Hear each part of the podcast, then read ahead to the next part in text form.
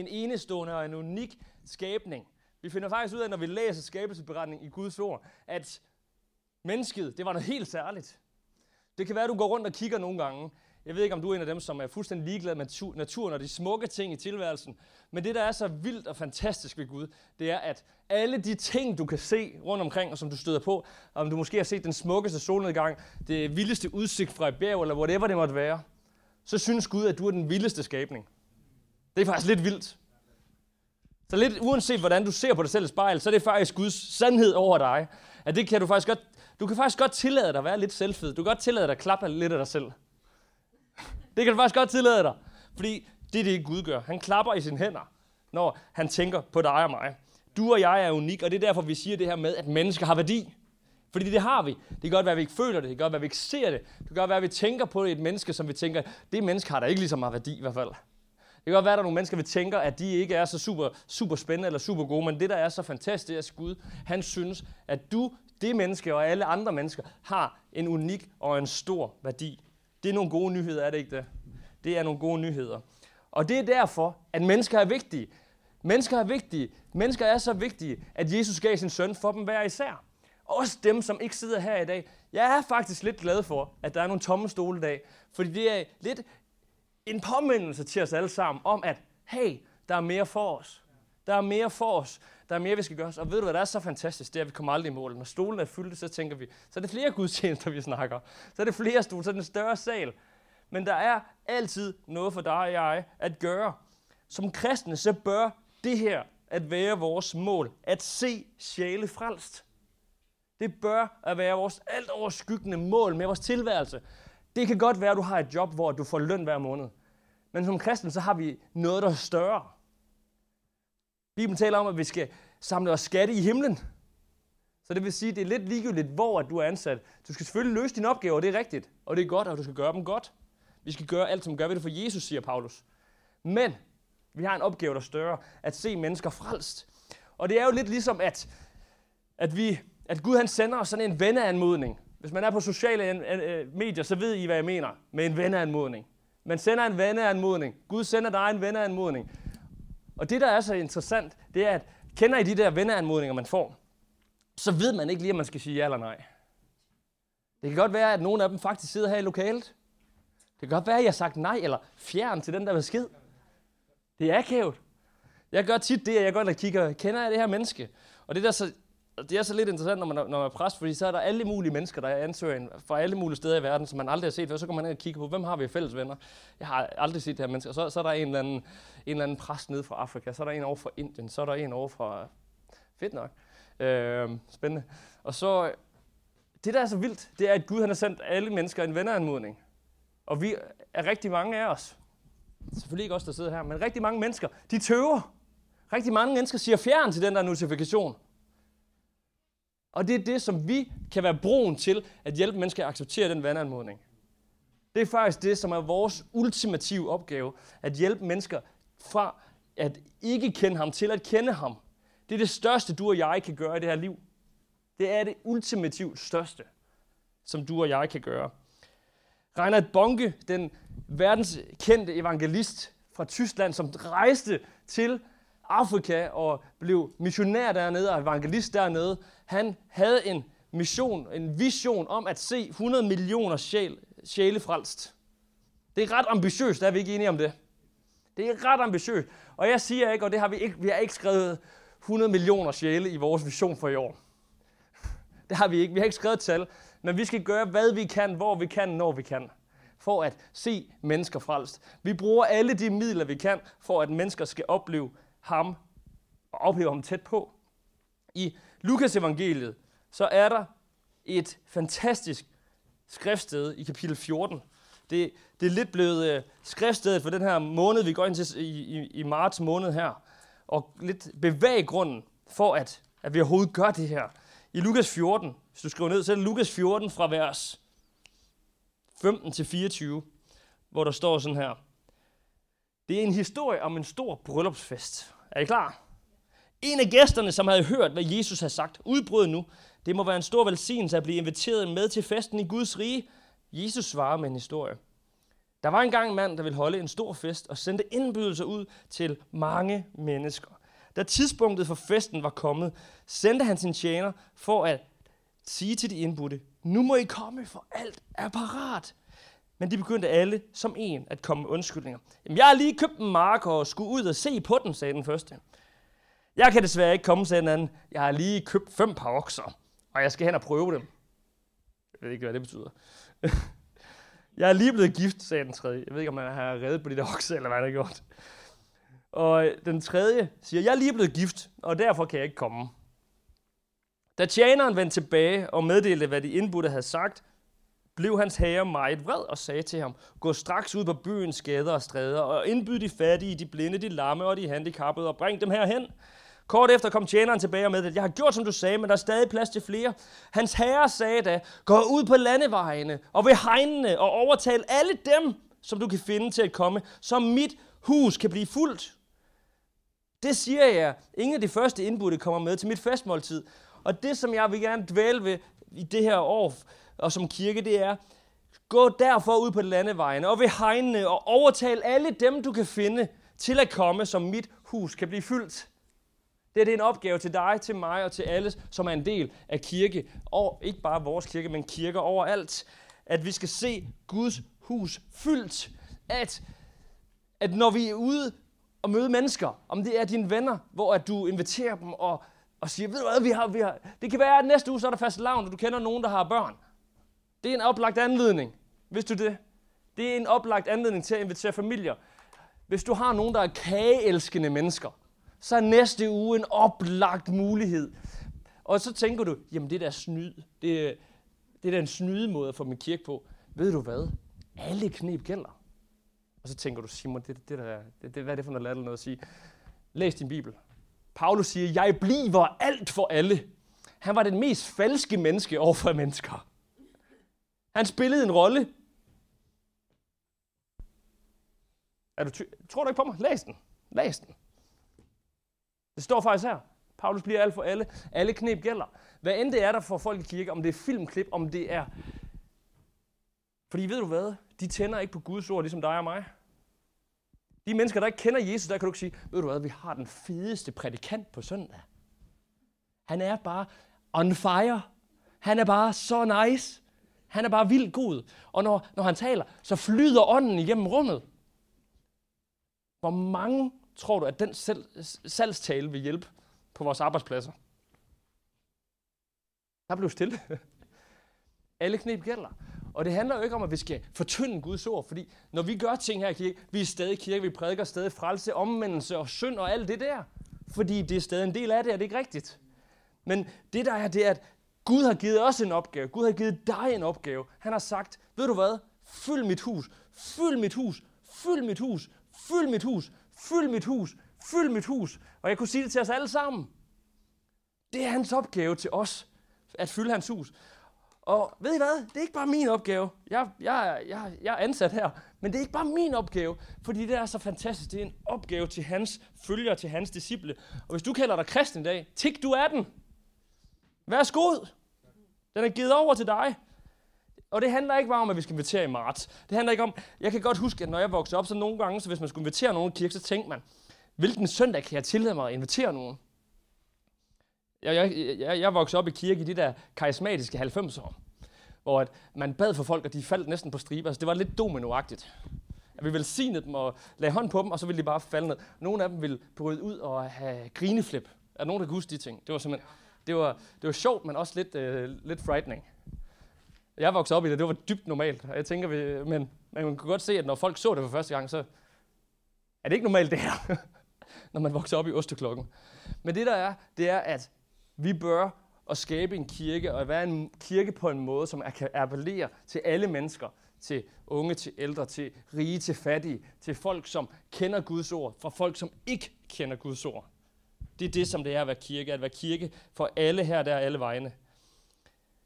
Og Johannes døbers budskab, det var jo det her med, at Guds rige er nær. Guds rige er netop nær. Og det er nær på den måde, ikke at vi nødvendigvis ved, om det tidsmæssigt er nær, fordi der i, gennem de sidste 2.000 år har der været utrolig mange dommedagsprofeter, bogstaveligt talt, som har sagt, i næste uge, og så er der nogen, der har dristet sig, det er ret modigt, og sagt datoer. Gud kommer den dag. Og så er der så nogen af dem, de har sagt det, og så skete det ikke, og så har de prøvet en ny dag. Og sådan, det er som om ens troværdighed, den falder lidt for hver gang, man gætter forkert. Men Guds rige er nær betyder ikke nødvendigvis, at det tidsmæssigt er nær, men det betyder, at Guds rige er her tilgængeligt for du og jeg. Vi bygger Guds rige her i dag. Fordi Gud, han har fjernet sløret mellem det allerhelligste, som vi læser om i Gamle Testamente, hvor at han dvælede, hvor han boede, hvor at ypperste præsten en gang om året kunne få lov til at komme ind under de rette forudsætninger. Der er forhænget brudt, så du og jeg kan komme ind i hans nærvær. Alle tider, alle steder. Er det ikke fantastisk? Om du vandrer i dødskyggernes dal, er han der.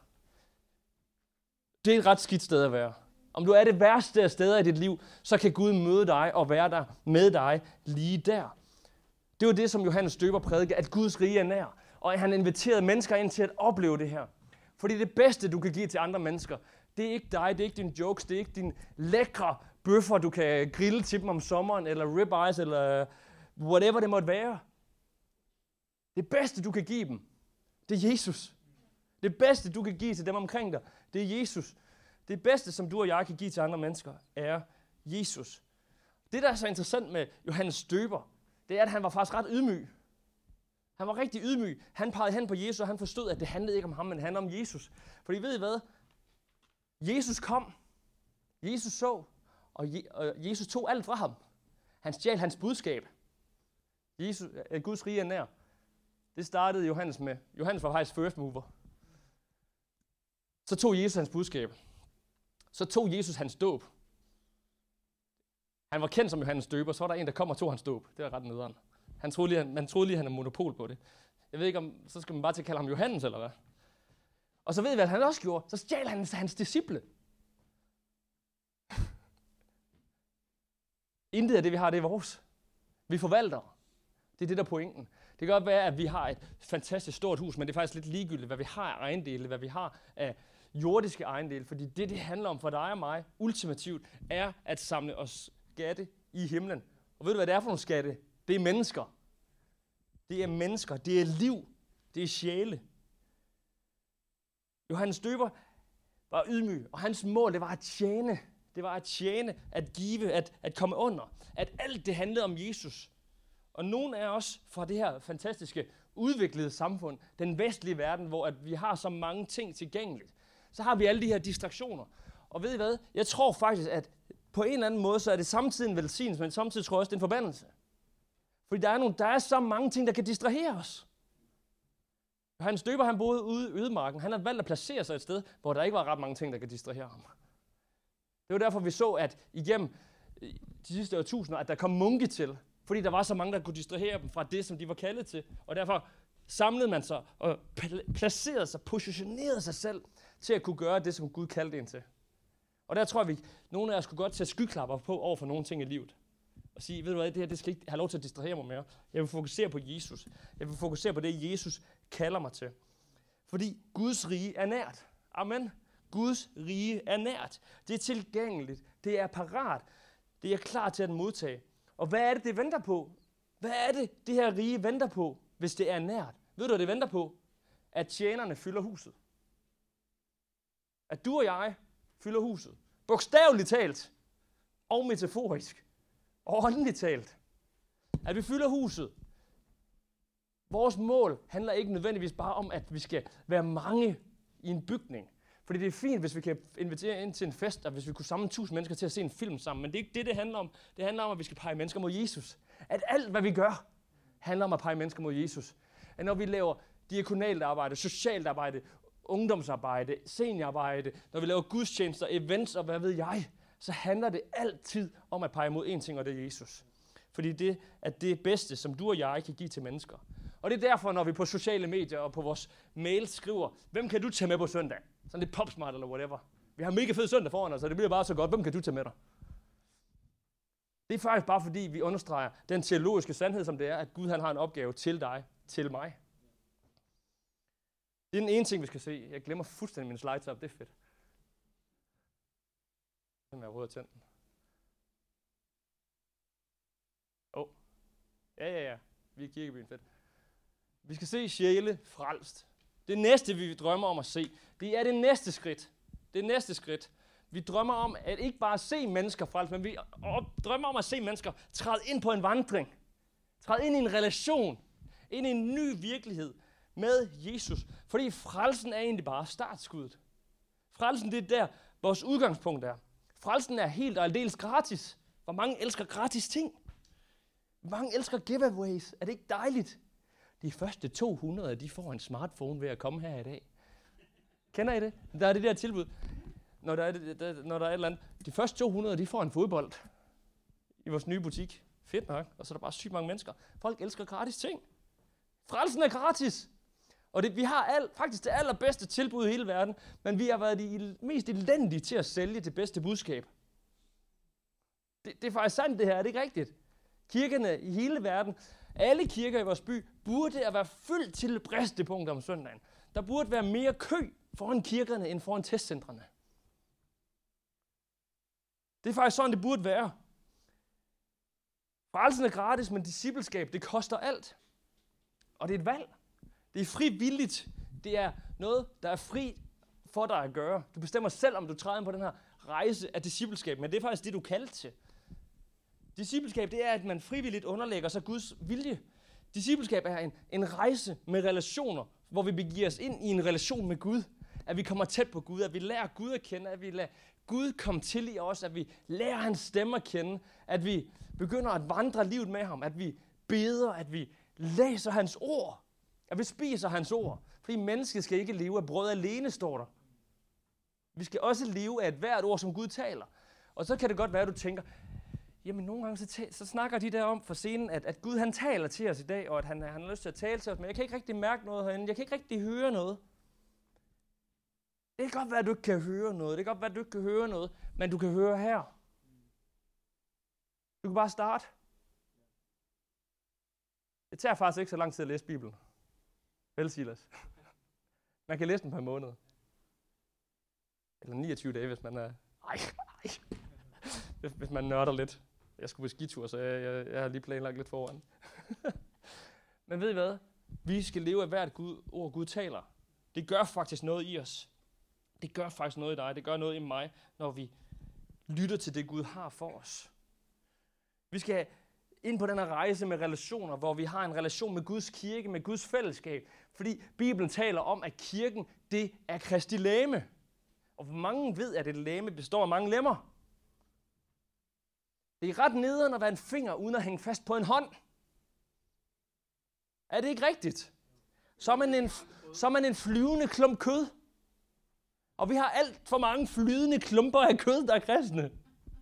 Og uafhængige og ikke, de, de, de kan jo ikke noget, de, de, de, de dingler bare.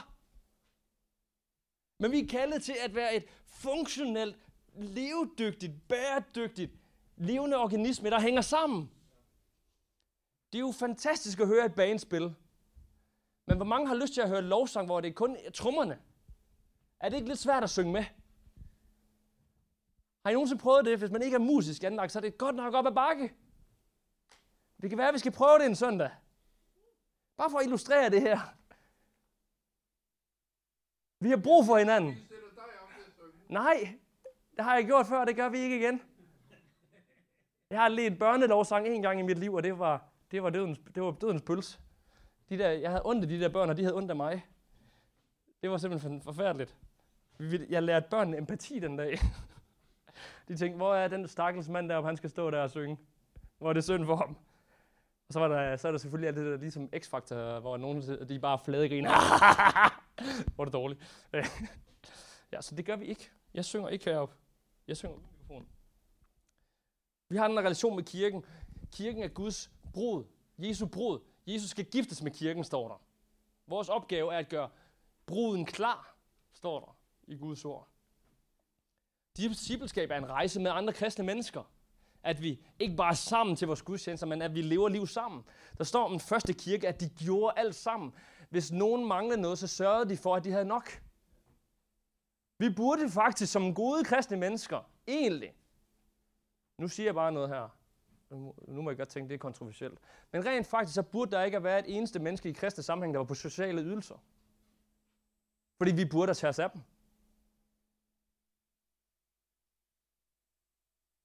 Stille. De solgte alt, gav alt til hinanden. De gav sig selv til hinanden. Det er det, der er at være kirke.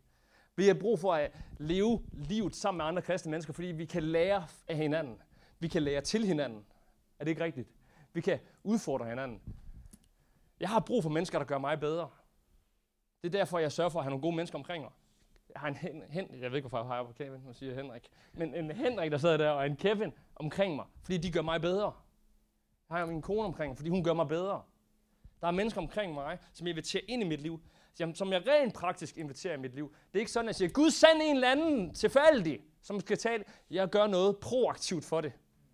Jeg placerer mennesker i mit liv. Jeg placerer mig ved andre mennesker, som jeg har brug for at lære af. Og det er der nogle af os, der har brug for at gøre. Der er nogle af os, der har brug for at så ind i andre mennesker. At, at give noget til andre mennesker. At lære dem. For Jesus siger i Johannes 5:19, at han kun gør, som han ser faderen gøre. Men det fordrer jo, at han ser faderen gøre noget. Du kan kun gøre det, som du ser andre gøre, hvis du skal kopiere dem. Er det ikke rigtigt? Så kræver det, at man er nær, at man er tæt på hinanden. Og det er det, der essensen af discipleskab. Det er, det er at følge Gud. Og det er det, vi har brug for at gøre. Og der er det her fantastiske skriftet fra 1. Korinther 11.1, hvor der står, Følg mit eksempel, som jeg følger Kristi eksempel. Det der er, det er, at hvis vi holder os nær Gud, hvis vi læser vores ord og kopierer Jesus, hvis vi holder os nær andre mennesker, som er nær Jesus, og længere end os, og kopierer dem, så vil vi ligne dem i højere og højere grad. Og der er lidt sådan en rejse der. Kan I se det? Vi har Jesus, der er det ultimative. Så har vi Paulus, sådan en lille sød båd. Og så har vi noget, der, der er slet ikke er en båd, men ligner en båd. Det er strygejern. Men det er en rejse, fordi man starter ikke i mål. Der står, at som kristne er vi i en proces med ved åndens kraft at blive mere og mere som Jesus. Men du starter ikke med at være det der smukke skib der. Du starter som et strygejern. Eller whatever. Vi starter et andet sted på rejsen, fordi vi er ikke i mål. Hvad står vi det her? Fordi vi kan gøre hinanden bedre. Vi kan velsigne hinanden. Vi kan følge andre. Vi kan blive fuldt. Så hvem er det, du sover ind i? Hvem er det, du investerer ind i? Hvem er det, du følger? Lad os komme i gang. Lad os invitere mennesker ind. Lad os invitere os ind i andre menneskers liv.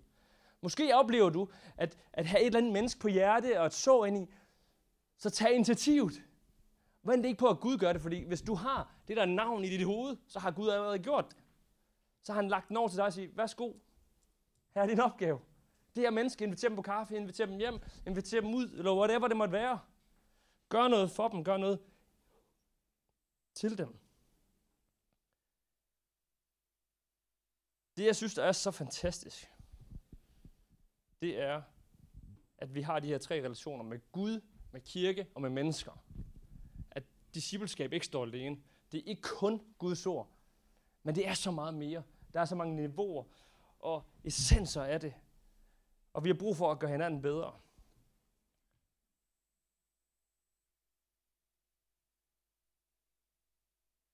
Hold da fast, man kan ikke se den dadel der. Det var da vildt.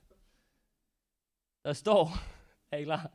En ven er en, der ved, hvem du er, forstår, hvor du kommer fra, accepterer, hvem du er blevet, og alligevel nænsomt lader dig vokse. Det er William Shakespeare, der siger det her. Vi har brug for venskaber, vi har brug for mennesker. Og det er egentlig det, discipleskab er. Det er, at vi har venskaber med mennesker, som er omkring os. At vi investerer i dem og lader dem investere i os. Det er jo ikke et eller andet nødvendigvis hierarkisk, hvor man kommer hen og siger, teach me sensei, hvor det er Mr. Miyagi fra Karate Kid, at man skal hen og wax on og wax off. Er der nogen, der kan huske det? Det er ikke kun det, det er. Det er også det, det er. Men det er også, at vi har venskaber med mennesker, som kan hjælpe os til, at vi bliver det, som vi er skabt til at være. Fordi vi bliver ikke bedre disciple, end vi tillader. Vi bliver jo ikke bedre disciple, end at vi inviterer andre ind. Du bliver ikke en bedre efterfølger af Jesus, end at du lader Gud tale ind i dit liv. Det er det, der sætter låget. Og det er også det, der kan fjerne låget, så du rent faktisk kan blive alt det, du skal være. Alt det, du er skabt til at være. Og det, kan, det kalder på, at vi er proaktive. At vi imiterer nogen, som, Jesus, som Paulus siger her, at vi, jeg imiterer Kristus. Det er, at man gør noget proaktivt, at man gør noget, at man copy-paster, at man prøver at sige, ej, det der, som ham der gør, det fungerer bare virkelig. Det er lidt ligesom, når man skal spille et instrument. Vi har Lukas, som er fantastisk til sygt mange instrumenter.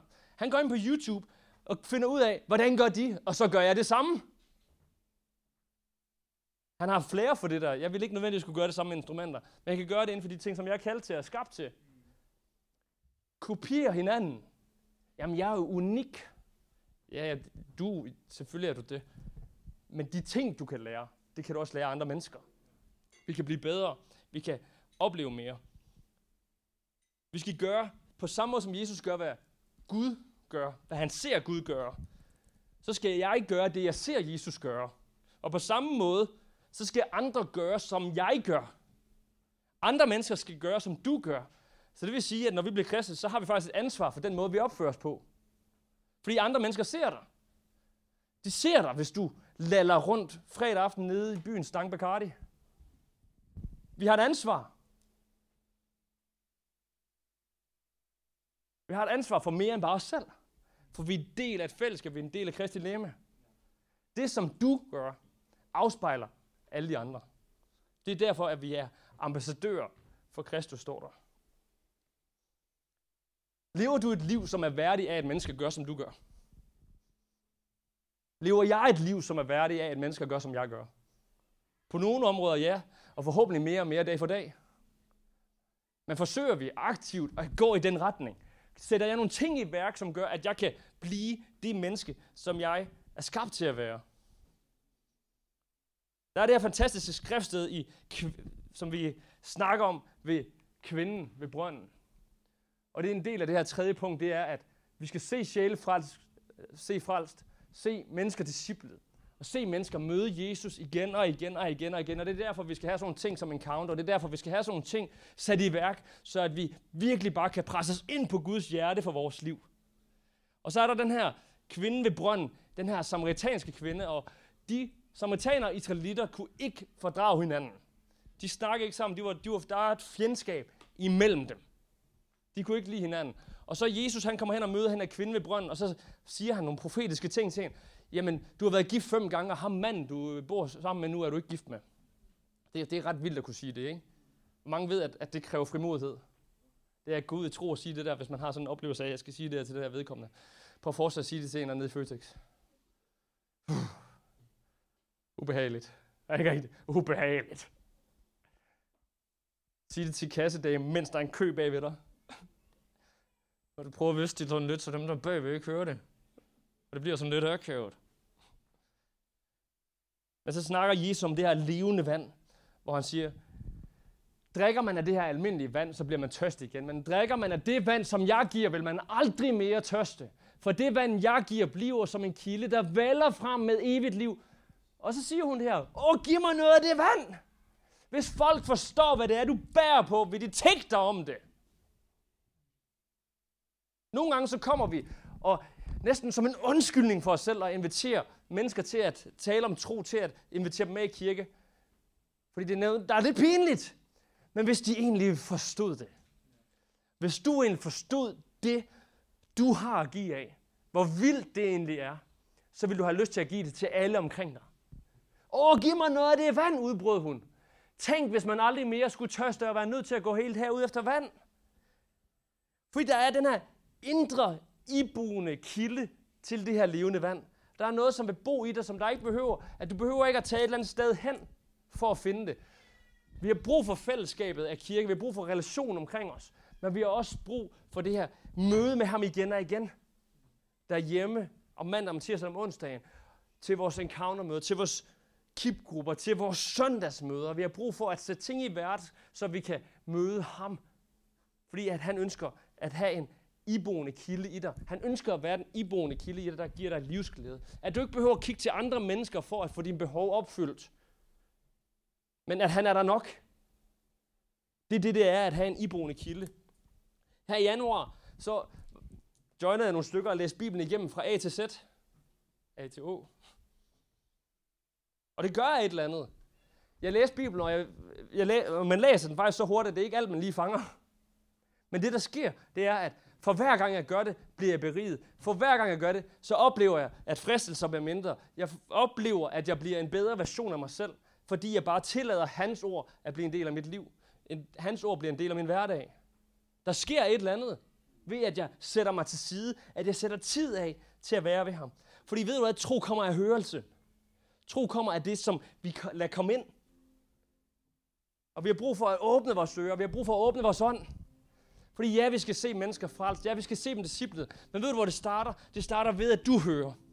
Det starter ved, at du åbner din ånd. Det starter ved, at du siger, Gud, giv mig en brand for dem omkring mig. Gud, giv mig noget til at tale med frimodighed til mennesker omkring mig. Gud, giv mig et profetisk ord. Gud, giv mig en tilskyndelse til at bede for et menneske, og lad mig se dem blive helbredt. Lad mig se, at når jeg træder ud på vandet, at det må bære. Det starter i dig. Jeg tror på, at vi har en opgave til at være kirke i byen, til at være kirke for byen, til at have et mandat, til at se den her by frelst og forvandlet ved Guds kraft. Men det starter ikke ved, at vi skal have en kæmpe crusade, lege en stor sele nede på kastellet. Det starter ved, at du og jeg er lydige i de ting. Det starter, at du og jeg egentlig bare er, hvor vi er. At som vi går igennem livet, som vi går igennem netto, som du går igennem dine relationer, når du har gæster, når du er på arbejde, når du har venner over, når du spiller fodbold, hockey eller curling, eller hvad pokker du end går til. At vi har ham med os. At vi er sendt her og der og alle vejene. i tro kommer af det, der høres. Og hvordan skal mennesker kunne høre noget, hvis ingen siger det til dem? Beretningen her fortsætter sådan her i vers 28. Kvinden lod nu sin vandkrukke stå ved brønden og løb tilbage til byen.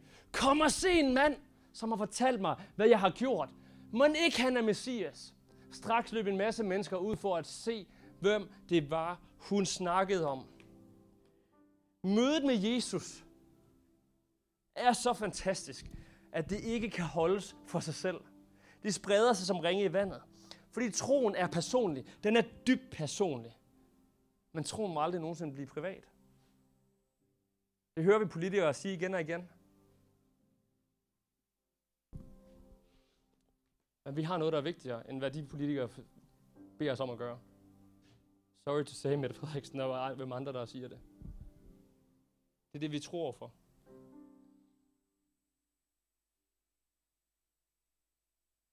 Vi møder Guds kærlighed i frelsen. Vi møder Guds tilgivelse i frelsen. Vi møder nåden og gaverne fra Guds relation og fra menneskerne omkring os. De discipler os. De udvikler os. De nærer os. Mødet med Jesus, det er det, som er vores brændstof som kristne mennesker. Og det må vi ikke forsømme. Et sådan liv, det gør, at troen bobler i og ud fra os.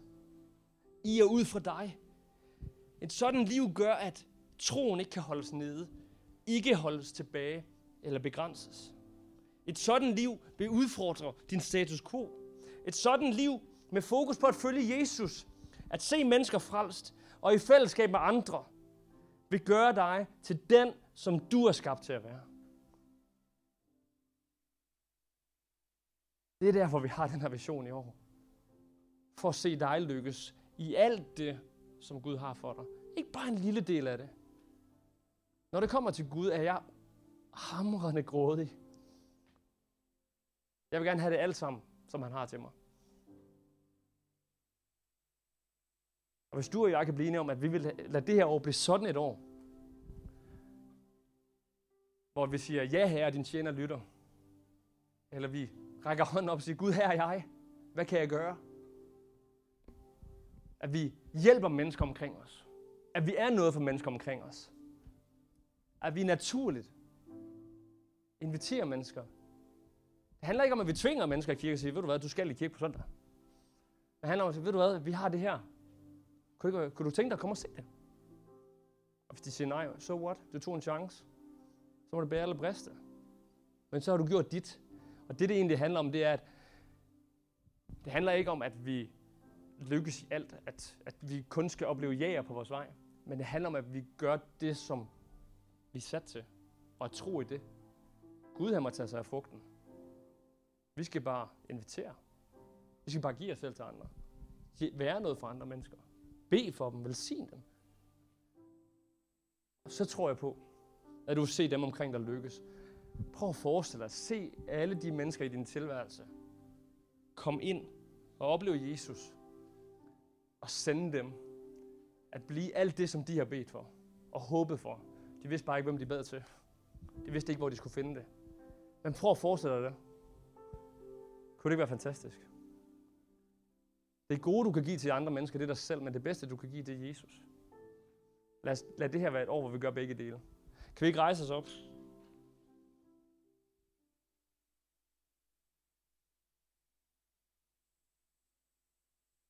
Så vil jeg gerne bare udfordre dig på, hvis vi bare lige alle sammen lukker øjnene, så vil jeg gerne bare udfordre dig på, hvis noget af det her det provokerer dig, jeg håber, det provokerer dig,